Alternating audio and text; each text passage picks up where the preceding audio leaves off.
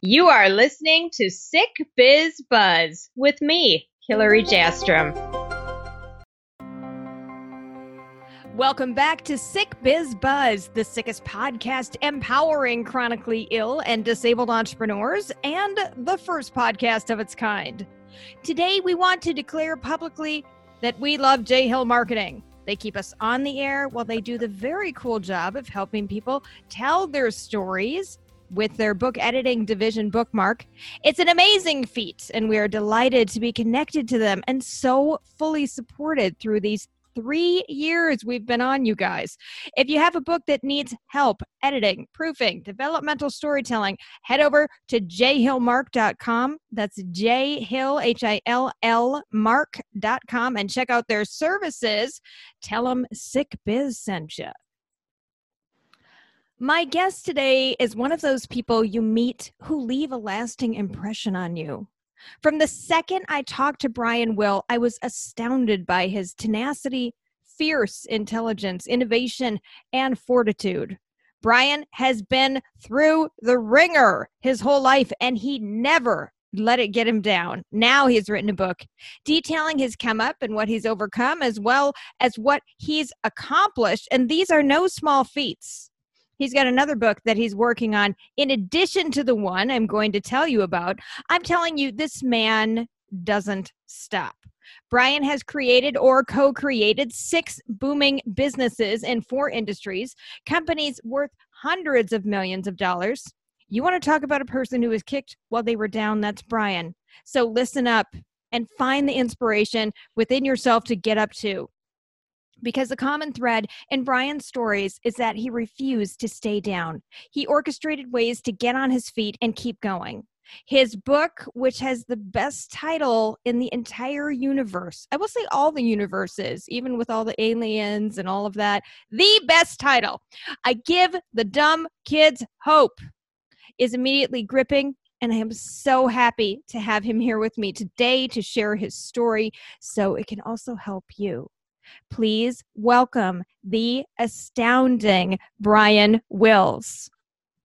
Wow, that's uh, pretty amazing uh, entrance there for me, Hillary. I'm not sure I deserve all that, but thank you very much. I appreciate it.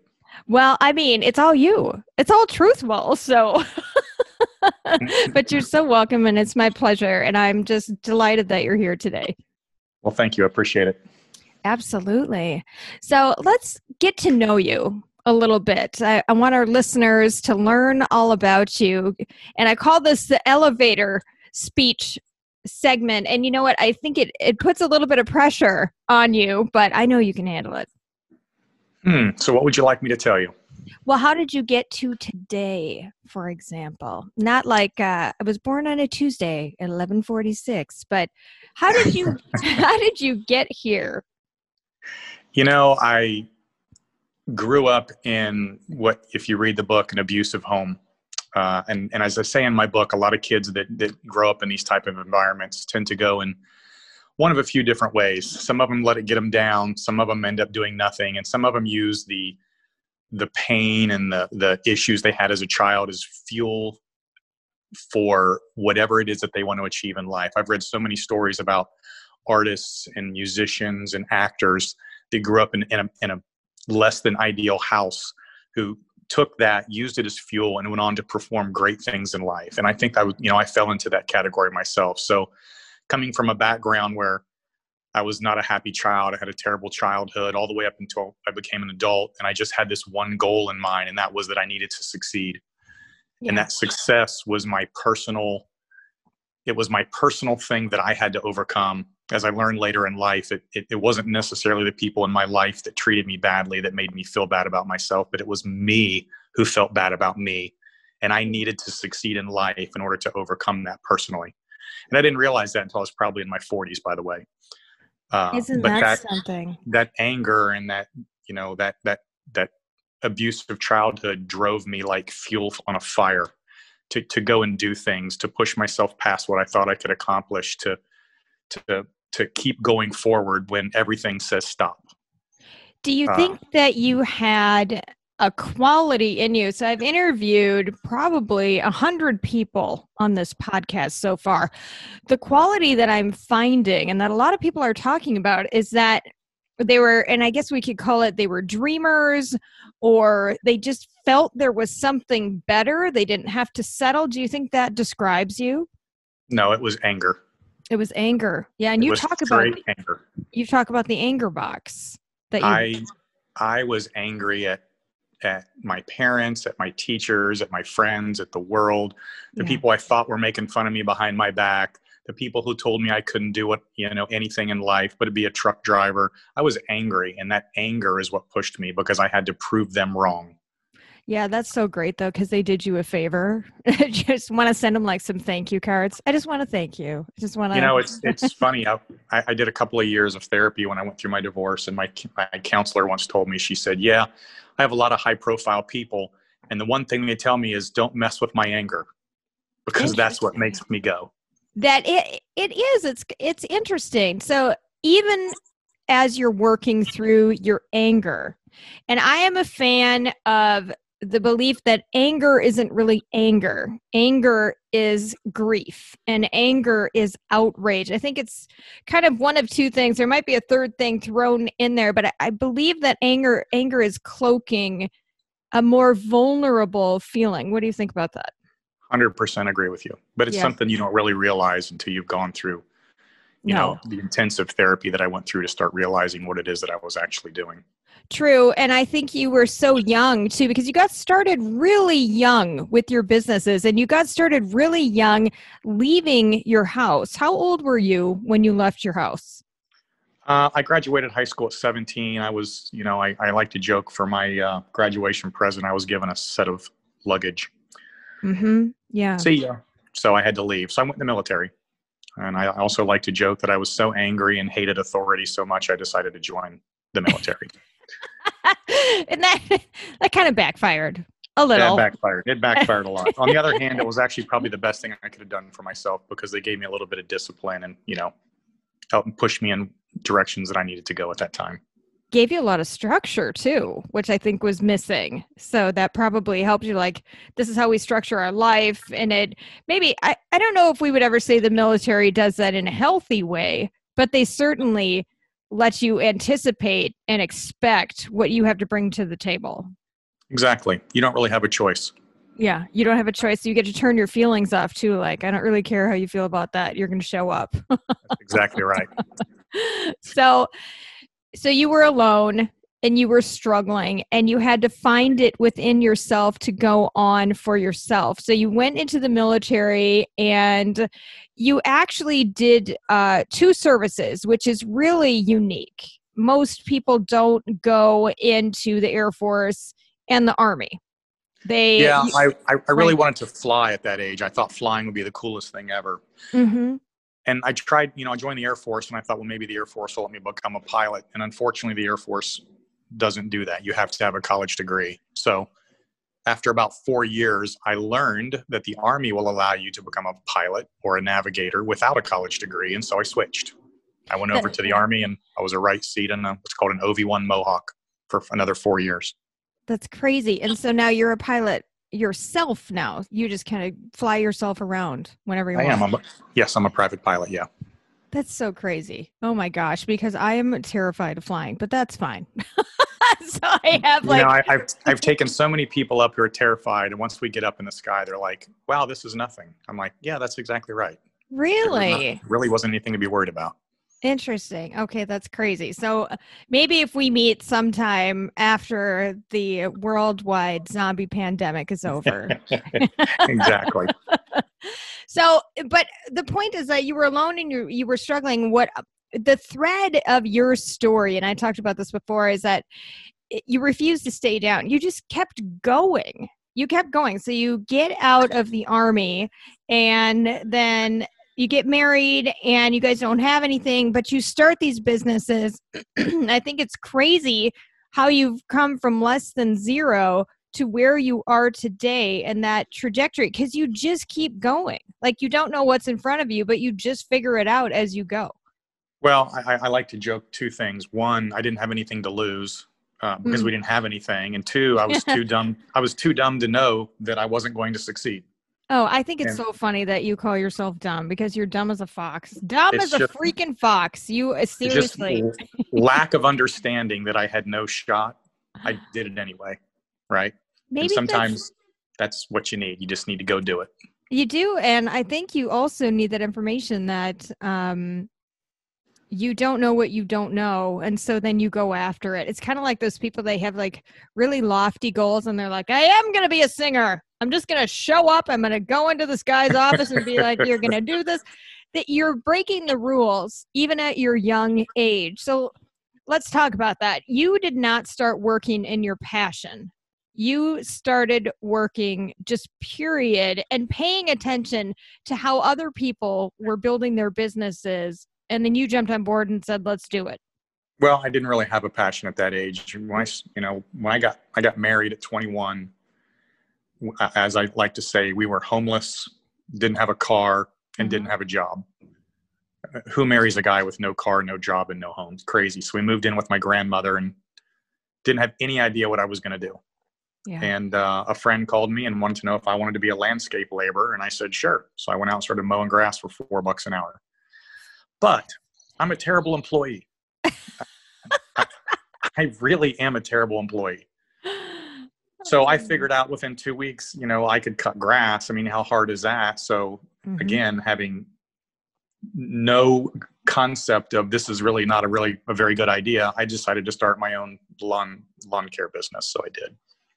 That's crazy but you you started it when you realized what the owner was getting paid in comparison to what you were getting paid so you did the math and then sitting in the truck with your coworker who told you to mind your own business and just get back to work Yeah, well, I was out there making 160 bucks a week, and you know, the guy that owned the company wasn't even there with us. He was home in the air conditioning watching TV while we were out making money for him. And every night we'd go back to his house and hand him a bunch of checks, and then we go put the equipment away. And the next day, get up and do it again. And after about two weeks, I'm like, dude, I want to be the guy sitting home watching TV in the air conditioning. Why am I here killing myself for 10% of the money?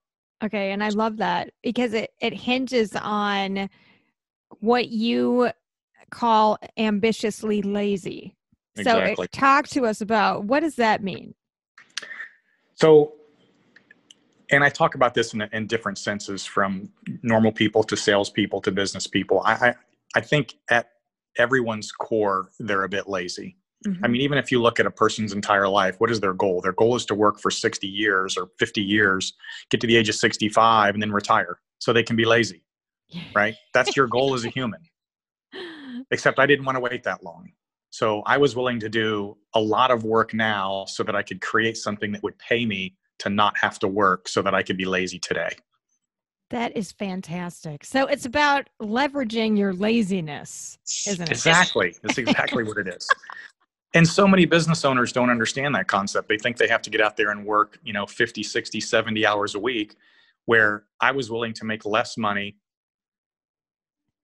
if I had the opportunity to not have to actually be there every day doing the work. So I paid other people to do things that I could have done, which bought me my freedom and bought me my time and allowed me to be lazy. And yet I still made money doing it. Well, and I think it's frowned upon too. Anybody, you know, especially in this kind of day and age with entrepreneurs springing up all over the place, and you got to hustle and you got to grind and you never got to stop and all these things, and and so people look at you like they're a little ashamed of you. Oh, you want to be lazy? Oh, you want you want to have these derogatory qualities? But that is very true because whether you're working for yourself or whether you're working for someone else, the goal at the end of the day is like oh man, I want to go home and Netflix. You know, Yeah, I want to and I want to go on vacation and I want to go Mm-hmm. do things with my my spouse. You, you want to go have fun. Nobody Yeah. wants to die thinking, God, I'm glad I went to work today. No. or I should I should have worked harder. I should have spent Yes. more time there and less Nobody's with family. Maybe they will, but for the majority, no.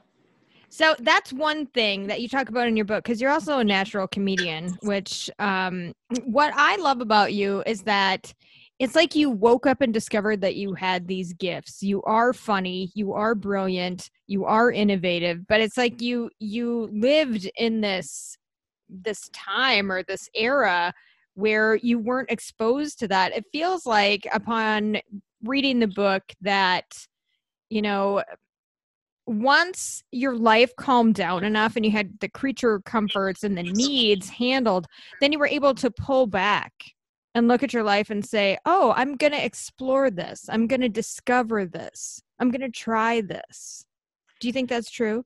Yeah, you know, it, it's a hundred percent true. And, and I, the way I would say it is this, you know, I spent so many years, so many years, you know, you call it the 25 year overnight success, right? Everybody mm-hmm. looks at you and go, Oh my gosh, you were so successful. And you go, no, no, it's been 25 years. Right. yes. and I had pictures on my refrigerator. I had a picture of a watch and a picture of a beach and a picture of a car and a picture of a house. And, you know, I, I was that positive motivation, you know, kind of guy. Right. Mm-hmm. So mm-hmm. I spent, I spent so many years fighting and fighting and fighting with this goal in mind that I had to get to the point where I could kick back and go do those things and have some of those nice things. And from my perspective, and this is different for different people, when I finally reached that level, I almost, well, I tried to quit working several times. I just quit. Mm-hmm. And I didn't quit because I was a billionaire. I didn't quit because I was the richest guy I knew. I don't have Ferraris in my garage. You know, I don't have a mansion, but I have enough to take care of the things I want to do in life and, the, and my family and my children, and I don't have to go to work. Those are the things that were important to me over continuing to, you know, in what we call the accumulation phase. So when I hit that level, it was almost like my brain almost turned off and said, okay, you hit the level you need to be at, you've reached this level of success, you don't have to do that anymore. Yeah. And when I didn't have to do that anymore, I was able to start going out and, you know, I became a dive master and I became a pilot and started climbing mountains and started doing all kinds of crazy things that, you know, people always talk about one day I'm going to do, but then they never do it. And you've and so done spent, it. I've spent 10 years just roaming the earth yes. and, and, and doing some of the coolest things ever and walked the Great Wall of China and been on a safari and dove with great white sharks and, you know, all those crazy things people, and I swam Alcatraz and ran triathlons and, just went out and lived. Yeah, that's sometimes crazy. you just got to live. The Alcatraz thing, though, I do think you were probably clinically insane at the time. I've been out there and you swim, and I felt like it was kind of a long boat ride, but you yeah. swam the dang thing amid yeah. sharks. And I'm a terrible swimmer, but oh, perfect. Know, you just get out there and, and you go and, and, and the funny story is they they tell you when they drop you in the water they're going to have these lifeguards and wave runners behind the whole pack. There were 800 of us, and anybody who straggled, they would grab you, throw you on the wave runner, pull you forward, and put you back in the water. And I can tell you, halfway across the bay, a wave runner pulled up to me, and I started yelling at him, like, "You get away from me! I have trained for this. There's absolutely no way I'm cheating." And so I started swimming as fast as I could, even though I was absolutely dying until the guy drove the wave runner away. And then I went back to, you know, oh my God, I think I'm going to die out here. But I finished. she had those mad moments. you just don't confidence. stop. Yeah. That's all it is. Yeah. You just don't stop. That's your, that is the theme of your life. You don't stop. So what you did was building up from that landscaping company. How did you get from a landscaping company to having created or co created six businesses that are worth hundreds of millions of dollars. That is one hell of a trajectory. Uh, as I like to say, pure luck. So, uh, from landscaping, I had a friend who was selling insurance and he literally was trying to talk me into selling insurance with him and i was i just kept telling him no i've sold used cars we were in the amway business together i'm not selling insurance Okay. Yeah. Just I'm not going down the insurance road with a trench coat and a briefcase and you know one of those funny hats. Needle nose Ned. Needle nose Ned, exactly. but finally, he was making so much money, he convinced me to try it, and I did it.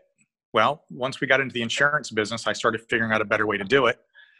Created the very first insurance call center in America that was selling health insurance over the phone without face to face. We were the very first one. And then ended up selling that in the dot com boom in 1999. And so that's what kind of got it kicked off.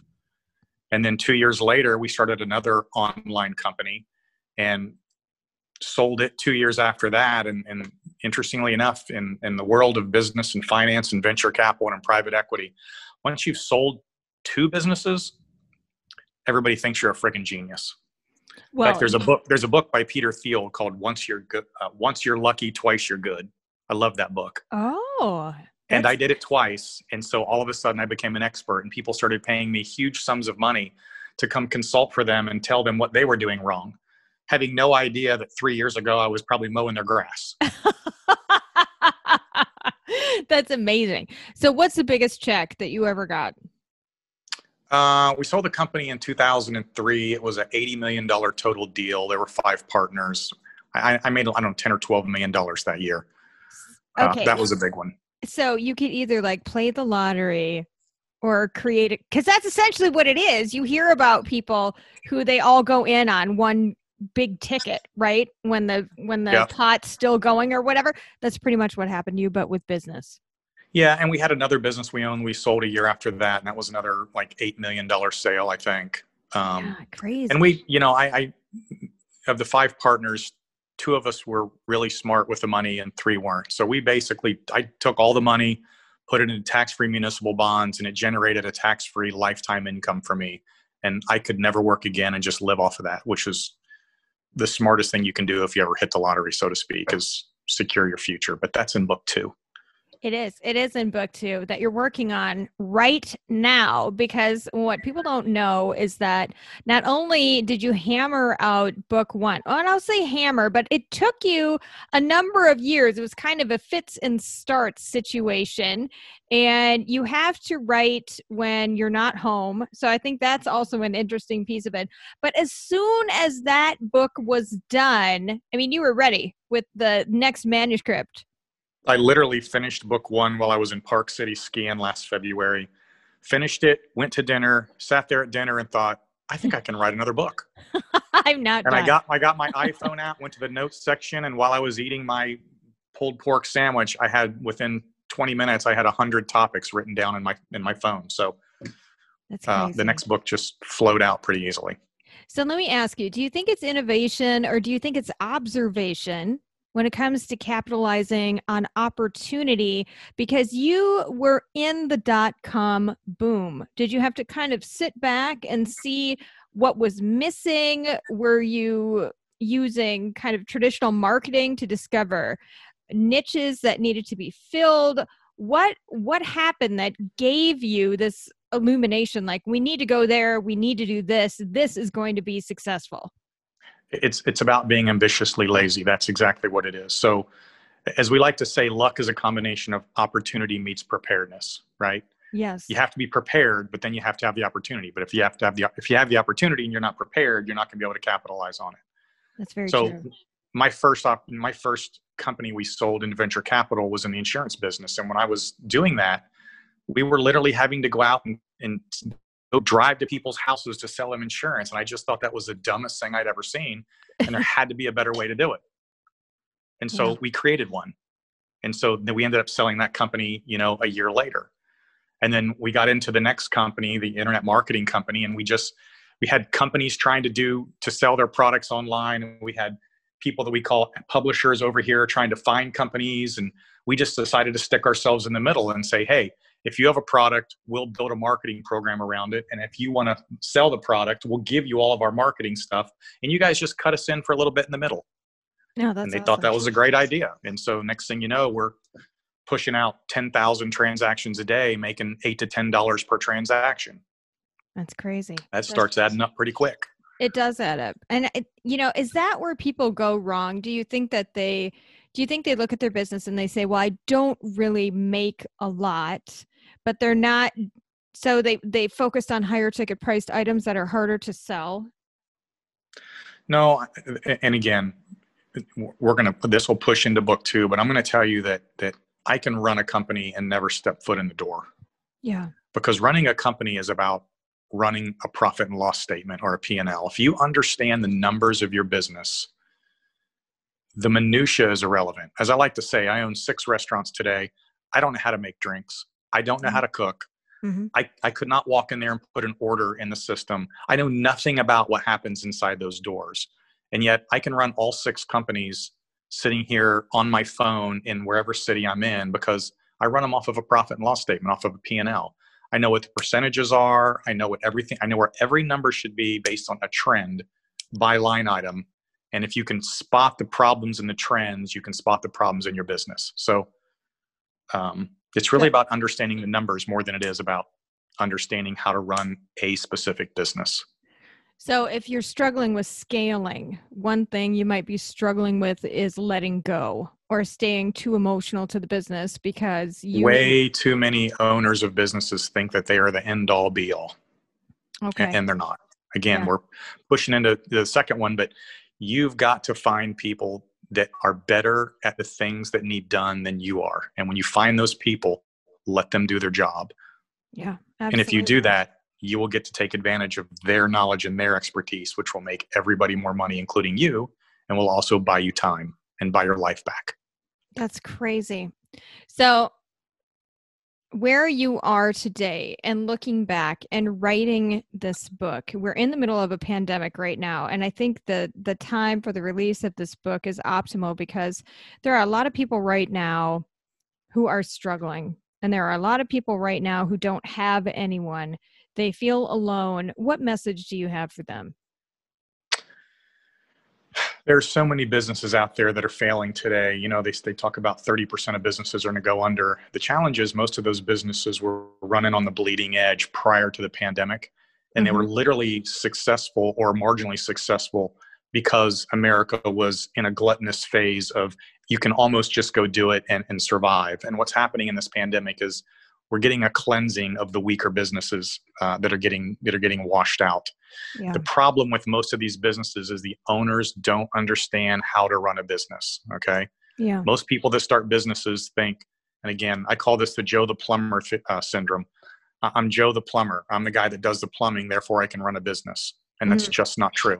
Mm-hmm. Just Mhm. because you know how to do plumbing doesn't mean you can run a plumbing business. Just because you can, in a restaurant, you can cook or bartend or run a floor, as we say, doesn't mean you can run a business. Pick any business. Just because you can be the specialist or the operator or the person doing it doesn't mean you know how to run a business. So if your business is suffering, you need to find somebody that can help you look at the business from a different point of view. They can teach you how to run a P&L. They can show you where your weakness is. They can tell you if you've been sucked into a vision that isn't necessarily a vision that's going to work. I've also seen that a lot. Yeah, because you have um, you've consulted with some major major companies, also some private Sure. companies, and being able to help them identify what they need to do and where they need to pivot. Sure, I, I give you a great example. There's there's a very very nice lady. Uh, I'll give you two. A very nice lady in this complex here in the town I live in, and she had this. We have this farmers market every week, and she, the her her pies were the best pies you've ever put in your mouth. They're amazing, and everybody told her you need to start your own business. So what does she do? She goes and spends one hundred fifty thousand dollars to build out one of these retail spots in our complex and opens a pie shop selling pies for five to ten dollars. No way she's going to make it. That Just not going to happen. Wow. She got sucked into a vision of my Mm. pies are the best and therefore I can run a business, and that just isn't going to work. wow. What happened? Secondarily, uh, well, now we're in a pandemic and the pie shop was shut down for a couple of months. The problem is, again, when you go into these businesses, if you don't know what you're doing, I promise you, she signed a five year personal guarantee on the lease. Yeah. And now she's going to be out several hundred thousand dollars if she closes down. Oh. The lady right next to her shop owns a smoothie shop and she bought a franchise and again spent a couple hundred thousand building it. She's a retired teacher and she thought she would, you know, go into the franchise show and just going to start a business and it'd be so easy. She has no idea what she's doing. That's horrible. And now she's just she's loose. She she she wants out. She can't get out because she's locked into these agreements. Too many people don't understand business Yeah. and they need somebody to help them who does. That's just you have an unfortunately innate the way it works. Yeah, you and you have an innate wisdom about business though. Because I failed so many times, I can tell you what you're doing wrong. Yeah. Absolutely. You only you're only talking about the good ones. I've lost truckloads of money in businesses over the past 30 years. I've made so many mistakes. I've been sued. I've lost everything.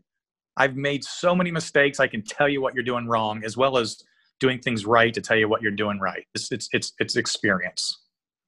So it's when you think about that, eh, do you think to be successful that you have to get right with failure in your mind and even losing truckloads of business, you have to get to the point where it's like, well, that's just that's just how it goes. And that's well something as good to- as I listen, of all the business successes I had over the past, you know, 30 years, the business that I have now are these six restaurants, which sounds really awesome. We're a $10 million company. But here's the secret. I'm six for 12.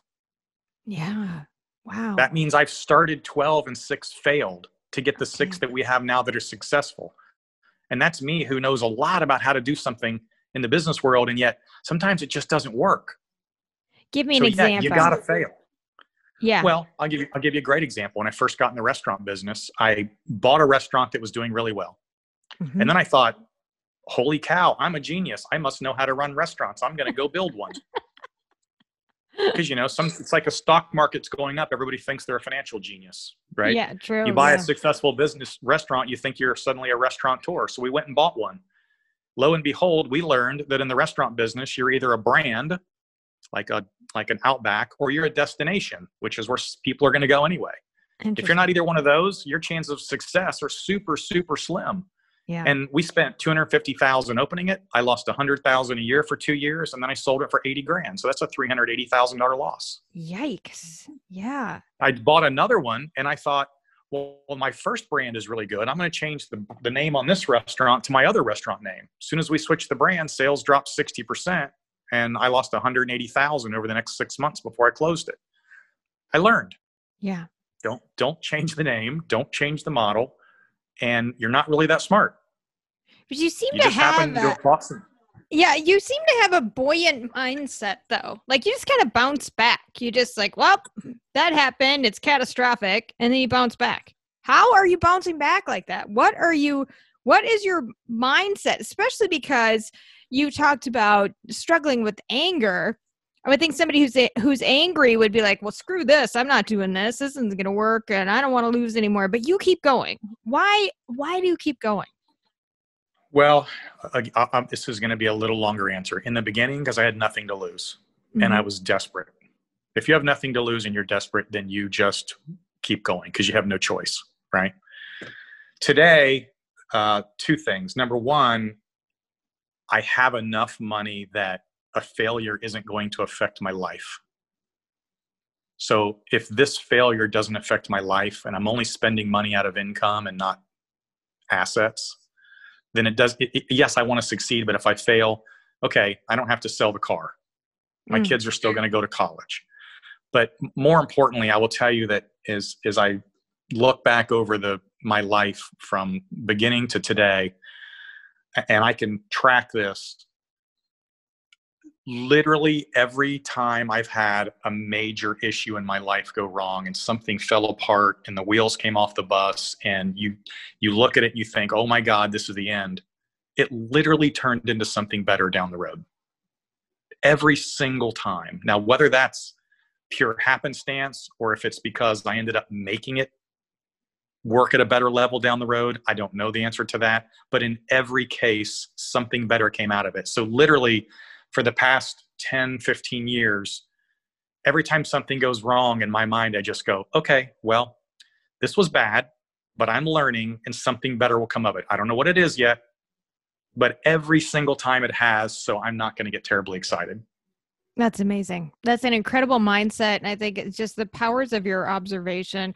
That's what I think your superpower is, is observation. That's uh, I've decided that through the end of this this podcast. So, what is the best thing a brand new entrepreneur can do right now today, especially if we're talking about because the majority of the audience is they're chronically ill, they have a chronic illness or more illnesses, and uh, they may have a disability as well, and they're starting a business. A lot of them don't have a choice with the economic state of things.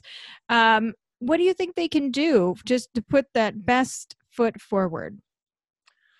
Um, here's my answer to that. And, and, a friend of mine once told me, Would you rather be the captain of a rowboat or the first mate on a battleship? Mm. Some people would rather be the captain of a rowboat, and that's fine if that's what you want. but in some some cases sometimes i've made more money with partners than i ever did on my own sometimes you either need to bring in a partner who can be the strength where you're weak or Mhm. bring in somebody else who has the knowledge you need to help you get the thing going and get it to scale so that it will provide for you what you wanted to provide too many people think that they have all the answers or they will figure it out and that is their first mistake Yeah, that's amazing. And they and they absolutely do. They get very possessive over their Yes. business. Yep. And it's so both their first mistake and their last because they generally don't make it so bring in somebody who has expertise in the field and have them look at the business model or the structure to make sure it's sound. And then they're kind of they're directing you to, they're saying and you do this and this person does this and this person does this. Either bring in a partner who can do it for you, which is good because then you don't have to pay them, or bring in somebody who is willing to consult for you or help you. But whatever you do, make sure it's somebody that, as I say in book two, has had the success and has a success filter. Because the worst thing you can do is get advice from somebody who has no idea what they're talking about. Yeah, so don't go to even your parents who don't have if they don't if they don't have the frame of reference or they don't have the experience having run a successful business. And I think it's important too to talk about the difference in industries. So just because somebody's advising you on a marketing company over here doesn't mean that same person should be advising you on a restaurant. Um, yes and no. It depends on the, the area of advice you're getting. Uh, as I like to say, if you know how to run a business, then you know how to run a business. Okay. Really? So there, there is that. Yes. I mean, if you look at again, look at my look at myself. I went from landscaping to insurance to software to restaurants to you know, running a business is running a business. There's that's a that's a different set than having somebody come in and teach you how to. And let's look at restaurants again. I I hire people to come in and teach my bartenders how to make fancy drinks. They don't teach us how to run a P and L. I hire people to come in and and show us how to manage our POS system better or Mhm. they teach my managers how to manage their people better. That's a totally different skill set than somebody come in and saying, now let's look at your business from the numbers, from the bottom up. That's true. So you could So- apply that across any industry then as long as you're looking at the numbers. Correct. Okay. So let's talk about your second book as we close out How to Succeed in Business with No Money, No Education, and No Clue. First, I want to tell you, you have a natural gift for naming books. So you should maybe look for a job titling things. I don't know, maybe you can name lipsticks or different I don't know.